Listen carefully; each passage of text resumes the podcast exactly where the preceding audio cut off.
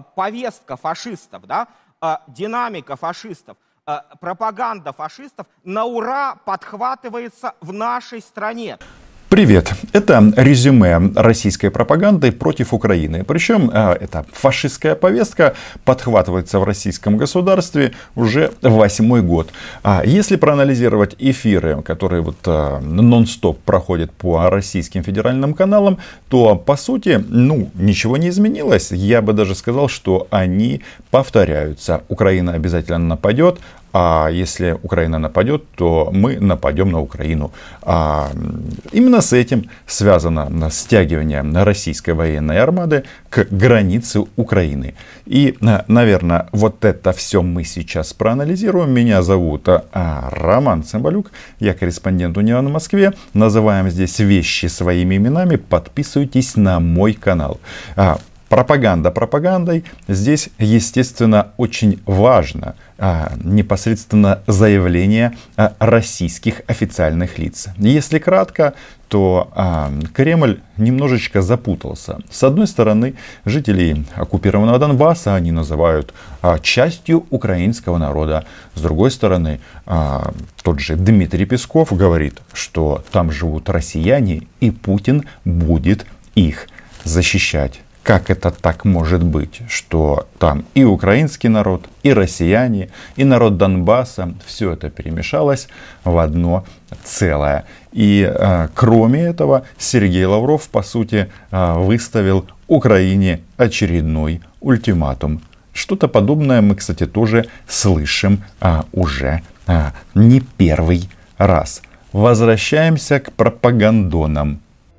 Американцы очень озабочены передвижениями российской армии на российской же территории. Их, как украинцев, взбудоражили э, снятые в Ростовской области кадры, где грузовики заклеенными номерами буксируют гаубицы, а целая стая боевых вертолетов летит в сторону украинской границы. Сразу понятно, что мы имеем дело с российскими миротворцами. Делают они это абсолютно открыто и показательно. Ну, это же классическая российская схема. Сначала они создают проблему, а потом предлагают ее решить. И для этого нужно что сделать? Вступить с Россией, с Путиным в взаимовыгодный диалог и признать за Россией право на Украину, ну и не только на Украину. Как вы понимаете, э, слова того же Лаврова о том, что Россия имеет законные интересы э, в постсоветских государствах, мы прекрасно помним. Так вот, э, эта тема с переброской российской армии к границам Украины звучала в, во время конференц-кола с Дмитрием Сергеевичем Песковым. И я уже делал а, на эту тему а, свой видеоблог, но тут эта история а, получила продолжение. Почему российская армия стала такой стеснительной на российской территории, и не получится ли так, что они могут заблудиться, как в 2014 году, а потом, как результат, а, начинают на Донбассе а, гибнуть, э, в том числе дети. Никто не блуждал и не блуждает. А блуждали, об этом говорил непосредственно президент Владимир Путин. И э, тогда это касалось костромских десантников. Я так понимаю, что на гастроли в Украину э, были отправлены в разное время все э, десантные подразделения Российской Федерации. Да, вот здесь вот как раз ссылочка на блок по этому поводу. И российская армия передвигается на российской территории, то в тех направлениях, которых считает нужным, в том виде, в котором считает нужным, для обеспечения безопасности, надежной безопасности нашей страны.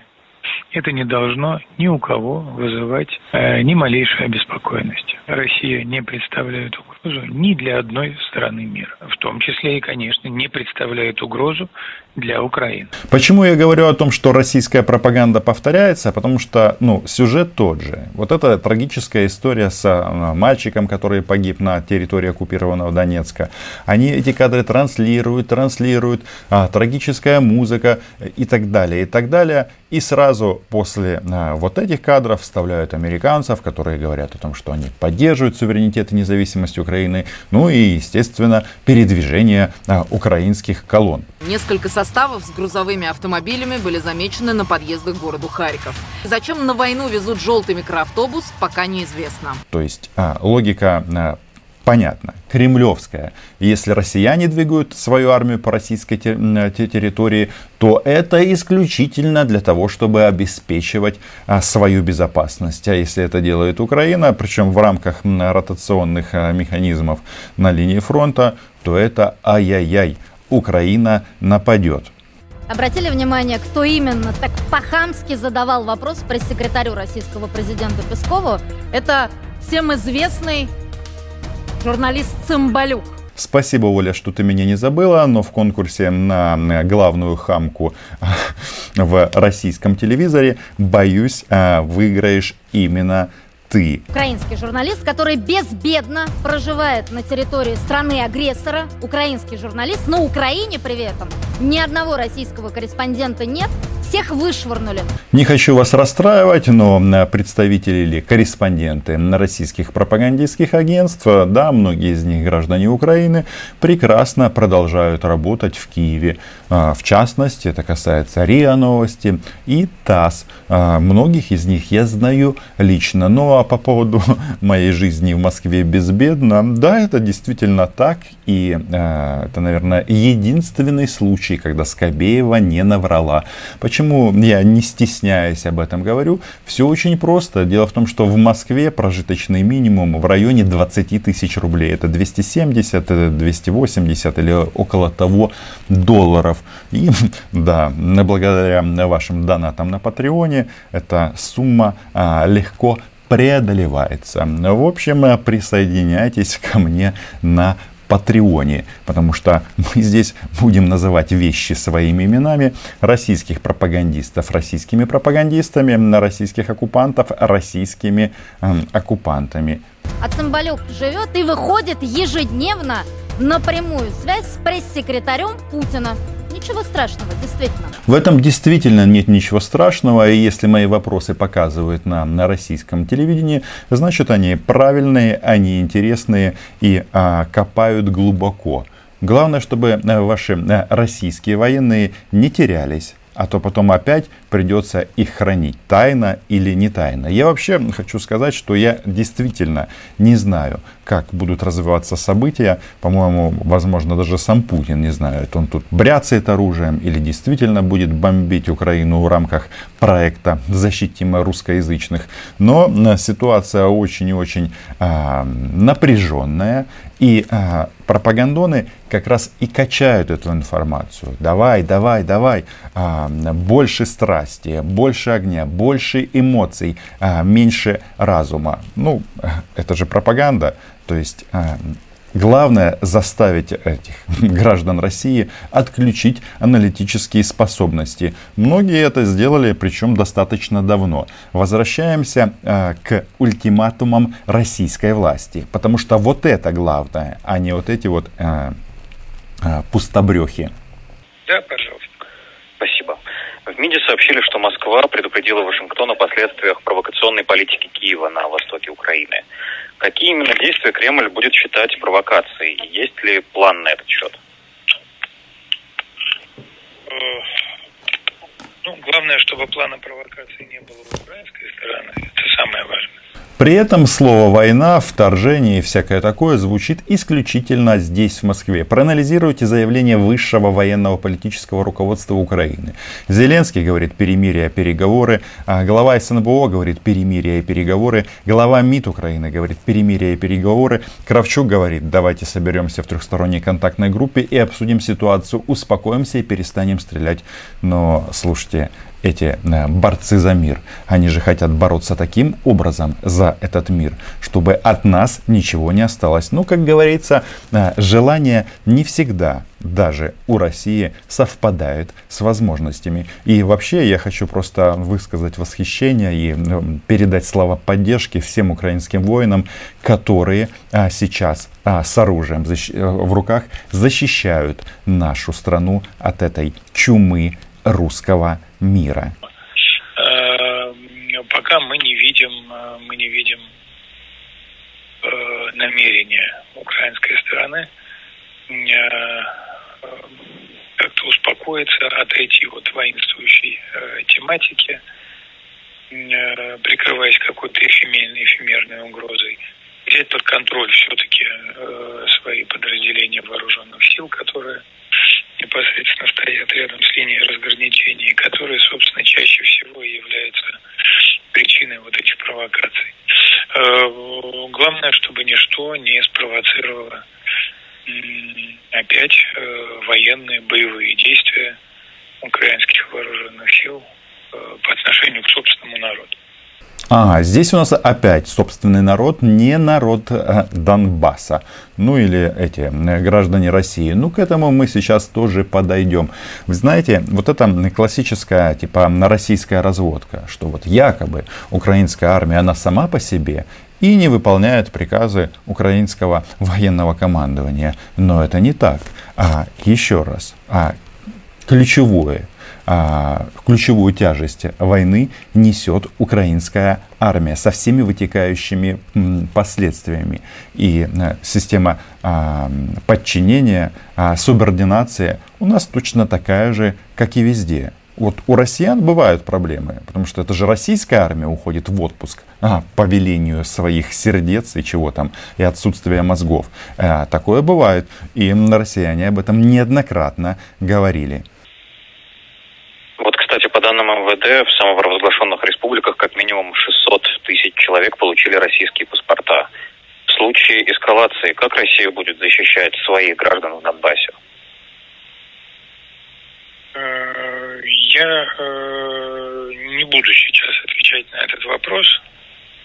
А, однозначно, однозначно э, безопасность российских граждан – их судьбы являются безусловным приоритетом российского государства и президента Путина лично. А вот тут внимание. Особенность российской политики, что людям, которые жили на Донбассе или в других регионах, которые оккупированы Российской Федерацией, а, ничего не угрожало до того момента, пока там не появились россияне. Ну да, а, ради мира а, мы разрушим все. Потому что мир должен быть какой? Русский. На практике это русская смерть. Возвращаемся теперь к Лаврову, который так далеко улетел от Москвы, аж в Индию, для того, чтобы рассказать о том, как он разочарован. Разочарован Украиной, разочарован Западом, ну и, естественно, он нам грозит и требует.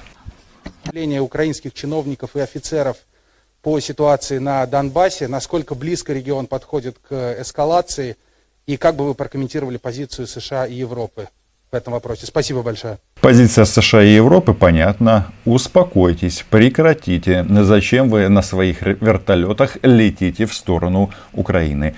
Ну, а виноват кто? Ну, конечно же, мы. Нас это тревожит. Мы об этом э, говорим э, и нашим европейским коллегам. Надеемся, что соответствующее понимание того, что происходит, имеется и, и в Вашингтоне. К огромному сожалению, пока Э, действия и реакция наших западных коллег на э, наращивание э, военной инфраструктуры, на переброску войск к линии соприкосновения в Донбассе разочаровывает. Лавров разочарован. Вообще, вот а, этот расклад говорит о том, что российские дипломаты, ну, что-то планку-то свою опустили. А, по сути, они стали филиалом Министерства обороны Российской Федерации. То есть, русские стреляют и поставляют оружие, боеприпасы и все, что нужно для войны. А вот эти вот а, прекрасные мужчины и женщины, как минимум одна, оправдывают это все, а, говоря о том, что а, нет, они правы, а, а мы, соответственно, а, наоборот. По-прежнему а, наши западные коллеги, судя по всему, исходят из того, что нужно всячески, всемерно поддерживать украинскую власть, в том числе в ее абсолютно неприемлемых действиях и заявлениях. Для Лаврова слова о перемирии, о переговорах, а, я так понимаю, уже стали неприемлемыми. Но а, Запад поддерживает не украинскую власть, Запад поддерживает суверенитет и независимость Украины. Это не одно и то же. Хотя, понятно, власть у нас, она не от Бога, в кавычках, как в России. Ее избрали украинцы. Либо требуют их полного пересмотра, либо э, предлагают нарушать согласованные форматы, э, приглашать э, откровенно проукраинских представителей в нормандский формат и в контактную группу. Все это прискорбно. И никакой реакции на эти заявления мы не видели со стороны западных коллег. Это же перл от российского дипломата. Украину обвиняет в том, что она приглашает на переговоры проукраинских представителей. А какие они должны быть? Какие? Логика где? На рука-лицо. И надеюсь, что это все-таки поможет встряхнуть э, такое благостные отношения в европейских э, столицах и что они все-таки потребуют от э, господина Зеленского выполнять минские договоренности в полной мере и для того, чтобы на деле начинать через диалог с Донецком и Луганском, как того требует комплекс мер э, по выполнению Минских соглашений, продвигаться к устранению э, угроз в сфере безопасности. Кравчук говорит, давайте собираться, давайте вести переговоры. Только трехсторонняя контактная группа, которая создана по э, этому Минскому комплексу мер, это Россия, Украина и ОБСЕ. Об этом забывать не надо. Дело в том, что они же здесь хотят выполнять Минские соглашения, об этом мы давно не говорили, но только так, как это видит Кремль. Еще раз, Минские соглашения предполагают проведение выборов по украинскому законодательству. Точка. Там идет речь об э, порядке местного самоуправления для отдельных районов Донецкой и Луганской области. Никаких республик, никаких глав республик, никаких министров там не предусмотрено.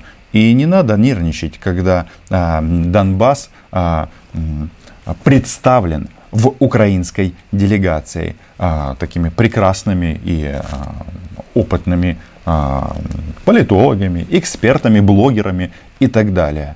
Или вам этот, а, это мнение не интересно, да?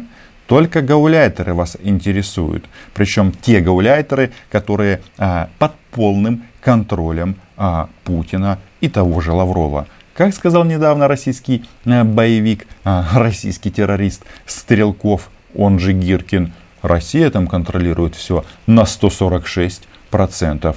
Но мы же верим этому человеку. Не зря в 2014 году его так тщательно обслуживало российское телевидение. И, э, к сожалению, каждый раз, э, когда встречаются нормандский формат в том или ином качестве на уровне ли, э, лидеров или на уровне представителей или сотрудников Министерства иностранных дел, мы не видим энергичных действий со стороны наших французских и германских коллег по приведению украинской стороны в чувство. А сейчас уже слишком, слишком много свидетельств того, что это требуется сделать безотлагательно. Было бы неплохо, чтобы кто-то русского Мишку тоже привел в чувство. А то они, кажется, совсем границ не видят. А, и берегов, кстати, тоже. Это плохо, но мы исходим из а, моей а, и вашей аксиомы. Украина была, ей будет. Это главное, что должны знать россияне. А, и все испытания, которые а, сейчас а, нас ждут, мы переживем. Подписывайтесь на мой YouTube канал, лайки, репосты. Отдельное спасибо патронам, про которых я уже вспоминал сегодня, и патронессам, про которых я тоже вспоминал сегодня. Да, Цымбалюк-то живет в Москве безбедно. Пока. Фашисты, они есть фашисты.